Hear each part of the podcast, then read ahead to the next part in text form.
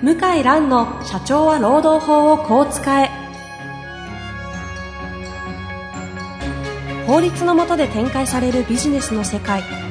ポッドキャスト社長は労働法をこう使えば弁護士の向井蘭が経営者の立場に立って経営者が知っておくべき労働法の基礎だけでなくビジネスに関する法律の問題を分かりやすく解説します。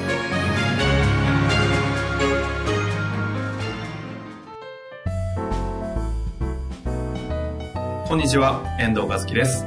向井蘭の社長は労働法をこう使え。向井さん本日もよろしくお願いいたします。はい、よろしくお願いします。さあ、今日は事務所のパートナーの岡正俊先生をお迎えしておりますが、ラストになります。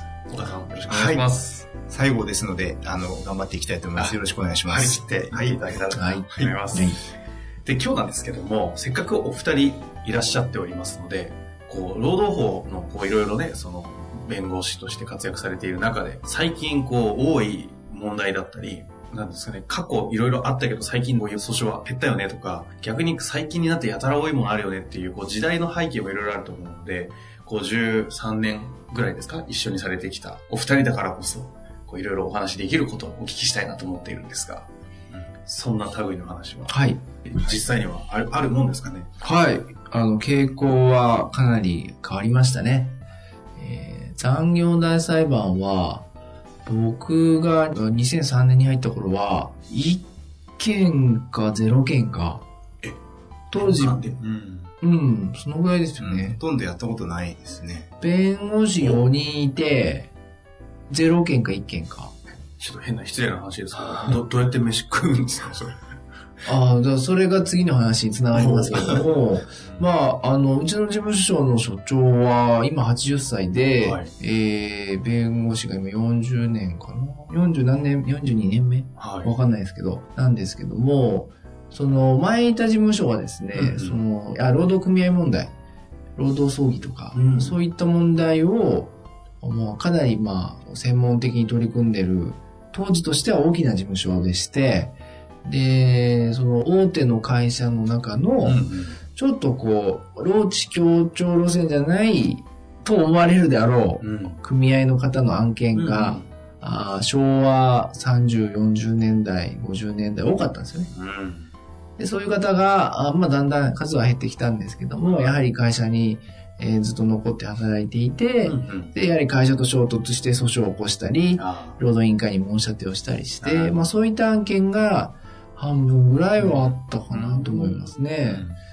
ええで、残りはやはりリストラとか解雇とか、はい身分に関わる問題で、で、パワハラってことはもうなかったですからね、当時は。そうですよね。ええですので、ええその残業代っていうのは、いや、僕も入所して、まあ、世の中にいっぱいあるじゃないですか、サービス残業。うんで僕も残業代の裁判っていっぱいあるんだろうなと思って入ったら、なくって、びっくりした記憶がありますね。そうですね。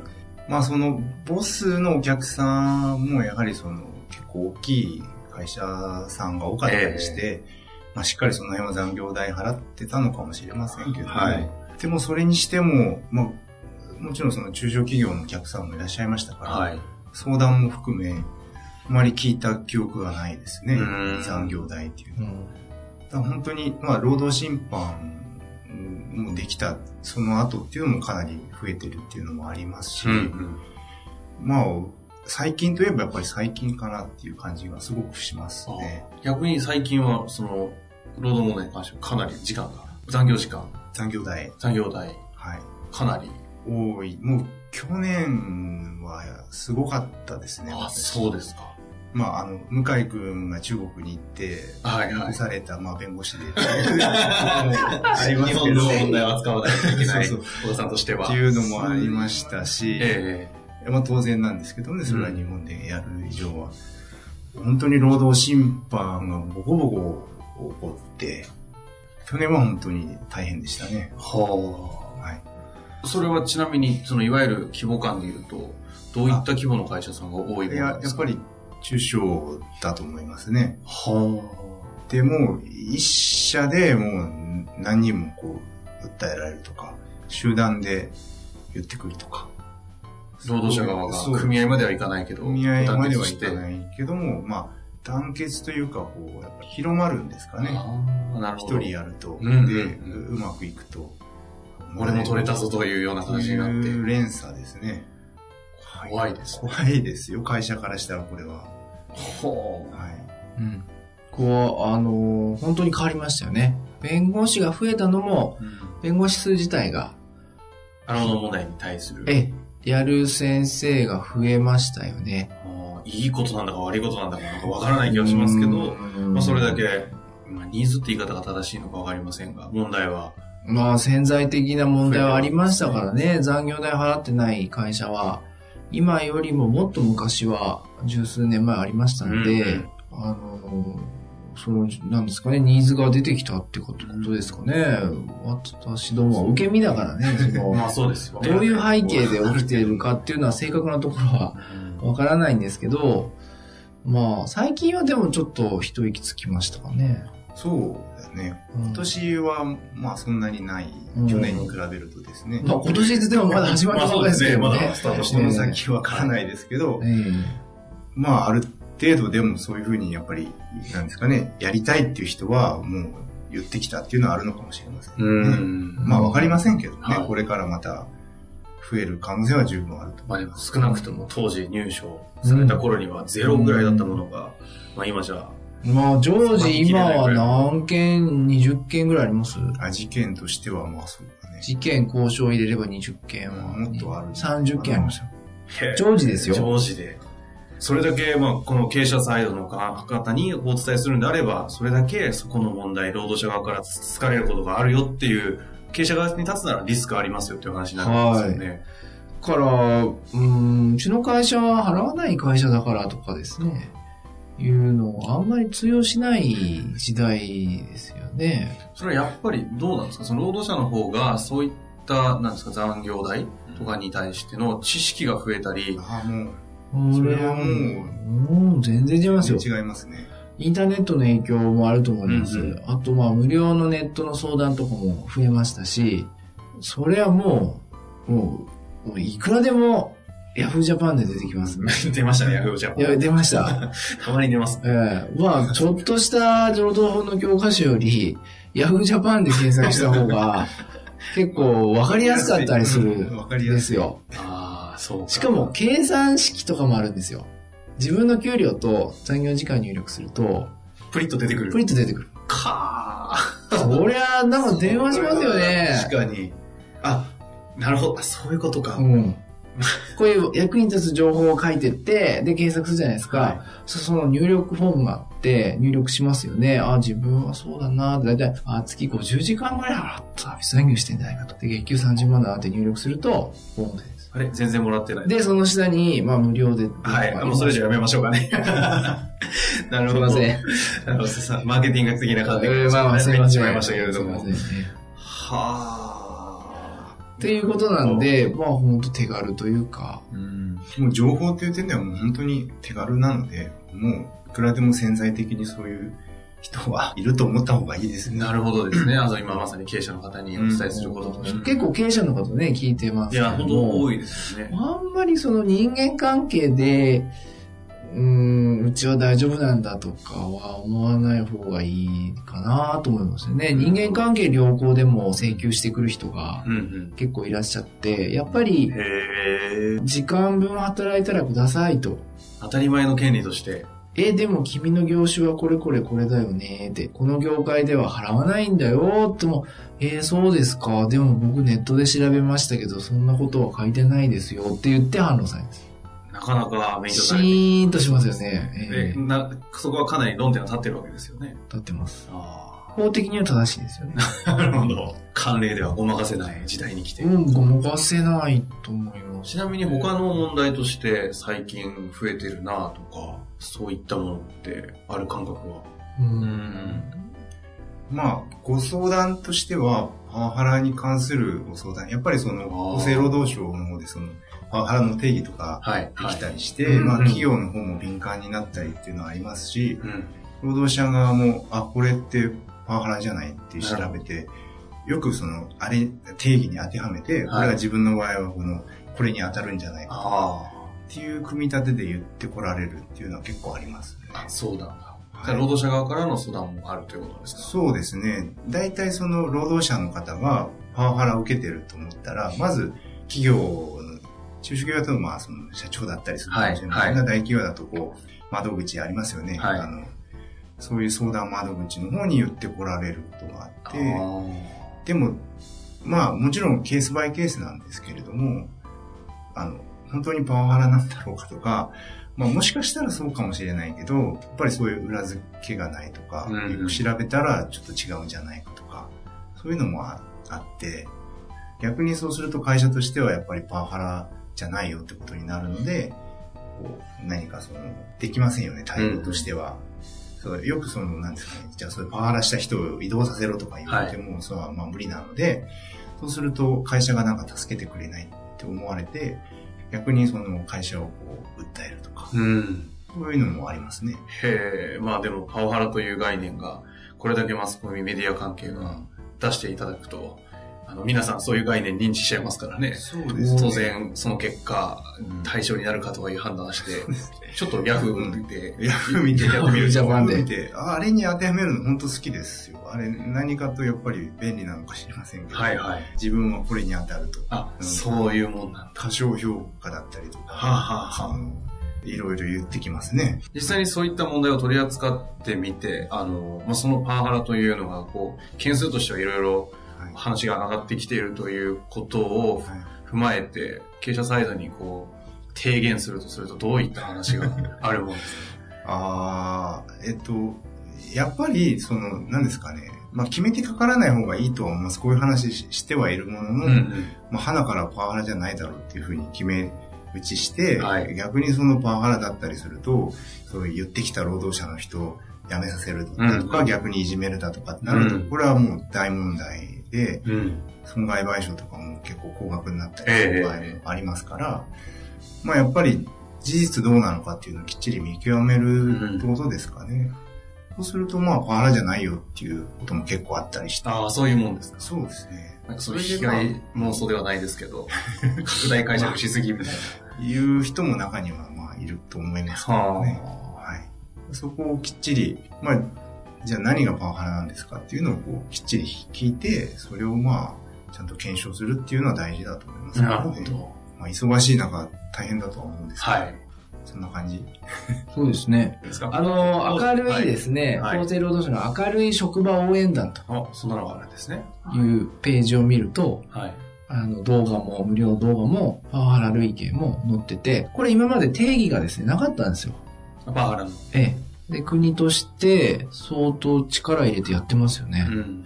これ今まで、もうどっちかっていうとちょっと裁判例の後追いみたいなえものが多かったんですけど、積極的に定義づけしてますよえ。うね。ん。イラストとかいっぱいあって、わかりやすいですそれは国としては今どういう形でこのパワハラ問題っていうのを？国は結局ですね、ただ、これは何の法律に違反するかっていうと、労働法じゃないんですよね。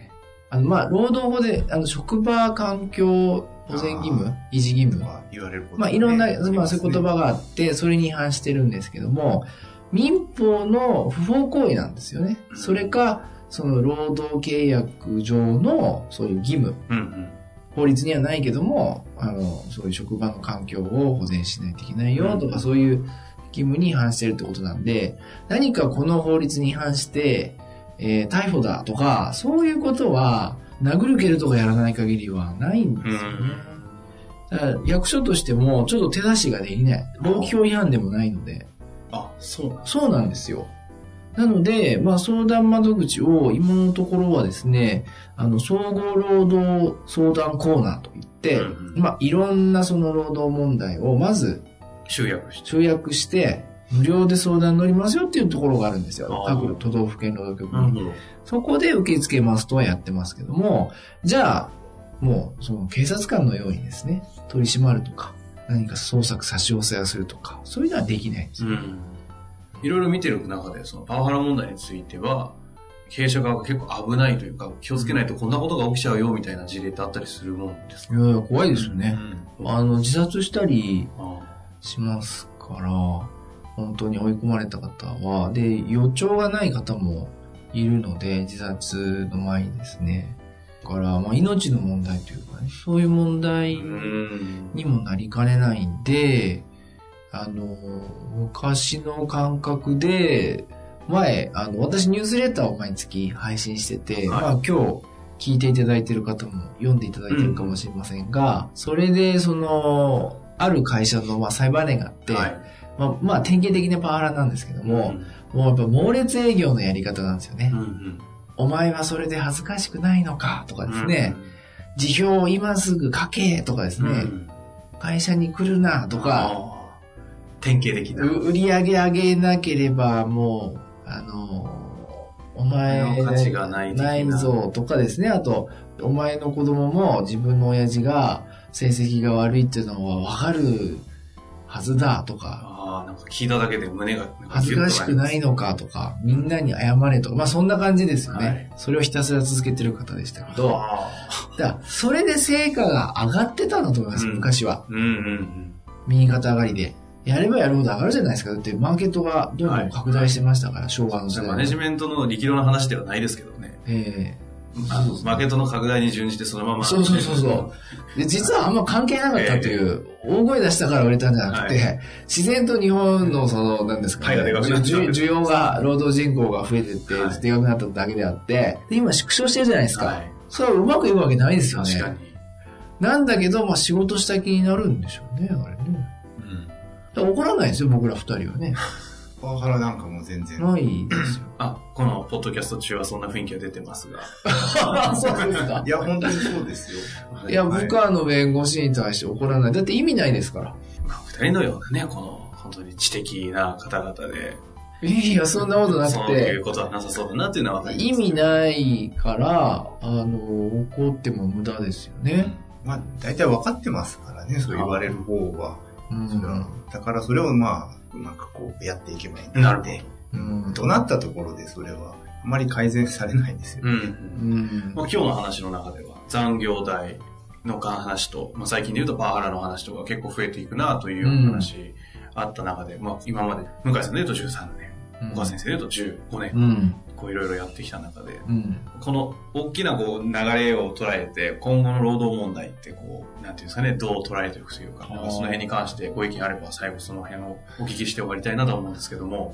やっぱでも個人の権利意識は強くなりますよね。ますます強くなるんじゃないですかね。うん今でもまあ、その、会社に在籍しながらこううん言ってくる人とかもまあ増えてますので、それを何ともないともちろん権利があるんであれば主張するのはそれは当然なんですけど、まあ、今まではやっぱりその会社に対する貴族意識とか、うんそういうのがあるじゃないですか。はい。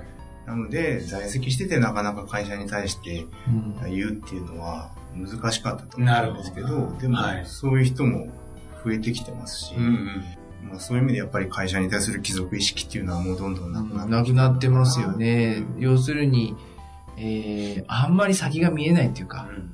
じゃあこの会社で何歳まで行く、こうどういう働き方して、どういう人生を歩むんだっていうのが見えない。うんうん。やっぱり今のお金の方がね、待遇の方が大事になって、長期的に見れば損すると思うんですけども、うんそんなことやったって、で、それでまあ皆さん我慢してきたと思うんですけど、どんどん縮小してるから社会全体が、はい。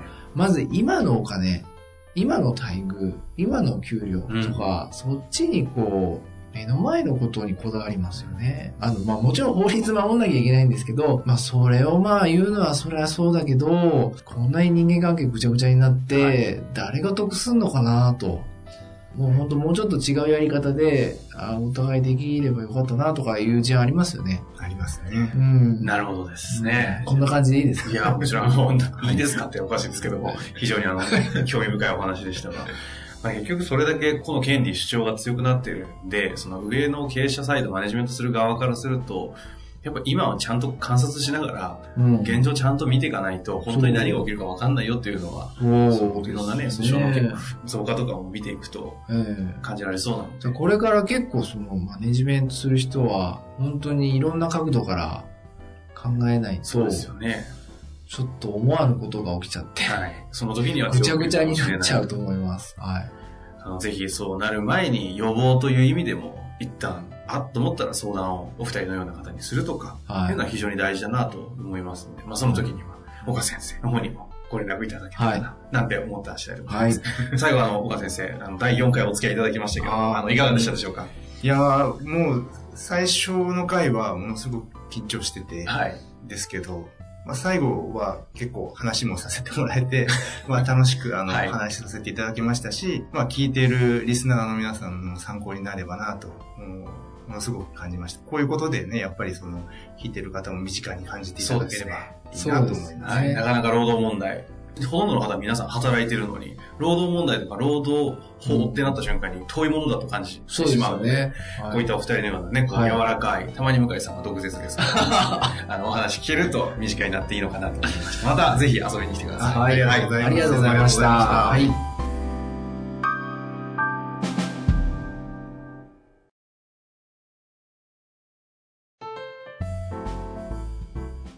今回、ポッドキャストの社長は労働法をこう使えの中からですね、えー皆様のリスナーの方々にお知らせがあるんですよね。はい。